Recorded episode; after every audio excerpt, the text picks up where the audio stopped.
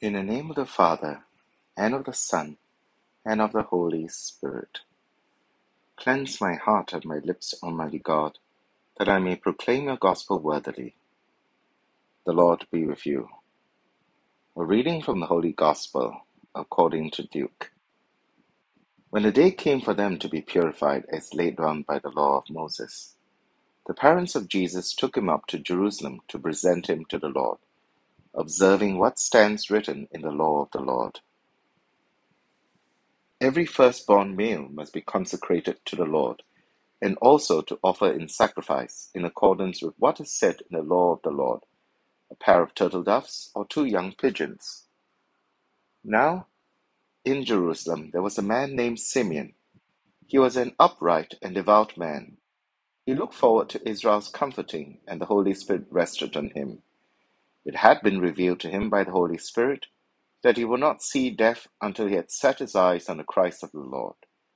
Prompted by the Spirit, he came to the temple, and when the parents brought in the child Jesus to do for him what the law required, he took him into his arms and blessed God, and he said, Now, Master, you can let your servant go in peace, just as you promised, because my eyes have seen the salvation which you have prepared for all the nations to see, a light to enlighten the pagans and the glory of your people Israel. As the child's father and mother stood there wondering at the things that were being said about him, Simeon blessed them and said to Mary his mother, You see this child? He is destined for the fall and for the rising of many in Israel, destined to be a sign that is rejected, and a sword will pierce your own soul too, so that the secret thoughts of many may be laid bare. There was a prophetess also, Anna, the daughter of Phanuel of the tribe of Asher. She was well on in years, her days of girlhood over. She had been married for seven years before becoming a widow. She was now 84 years old and never left the temple, serving God night and day with fasting and prayer. She came by just at that moment and began to praise God. And she spoke of the child to all who looked forward to the deliverance of Jerusalem. When they had done everything the law of the Lord required, they went back to Galilee, to their own town of Nazareth.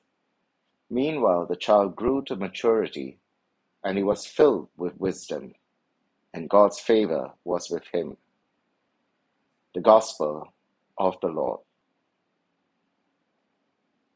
An old name for today's feast is Candlemas or the Mass of the Candles. We can certainly understand why.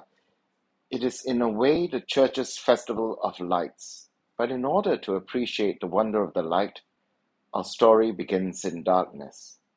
Today we witness once again the interplay of shadow and light. In fact, shadow and light are the reality of our lives and our world.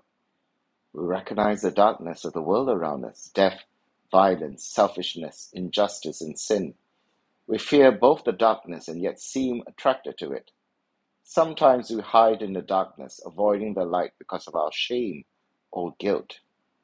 There is also the darkness of uncertainty, especially about our future. There is a sense of powerlessness and life seems out of control. Sometimes we experience the darkness of ignorance and confusion.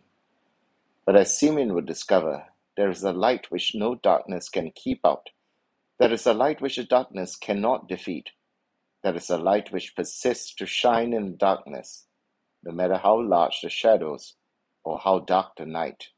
The light is still present.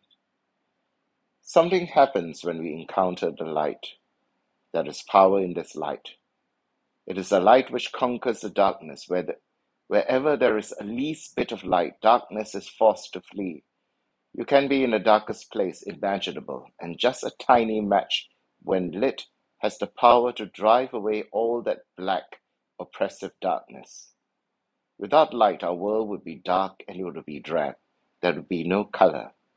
But with light, a dreary world becomes brighter, and even the coldest chill will thaw. The light also gives life, and thus is the enemy of death. God uses the light of our witness and testimony to warm the dead sinner's heart and to draw them to Jesus for salvation. And then There is a light which brings order to chaos, a light which sets everything right in its proper place and order. But that light, that illumination also reveals. It reveals mercy and forgiveness in the shadows of guilt and shame, presence and courage in the night of fear, compassion and hope in the black holes of sorrow and loss, a way forward in the blindness of ignorance and confusion, and life in the darkness of death. The flame of God's love consumes the darkness, fills us, and frees us to go in peace, just as God promised. But every revelation is also a bittersweet reality. Truth can be painful. God's salvation will be costly, not only for Jesus, but also for those who love him.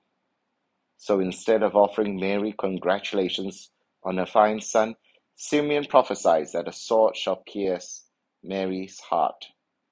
This prophecy does not only reveal the suffering which the mother must endure, but also provides a glimpse of what is to become of the Son. In the light which enlightens, we see the silhouette of the cross. But it is in a cross that Christians will behold their brightest light, the light of the resurrection, God's final victory over death, sin, and darkness. And that is God's promise to us this day, on Candlemas Day, that whatever we're going through, light and hope will win out in the end. In the name of the Father, and of the Son, and of the Holy Spirit. Amen.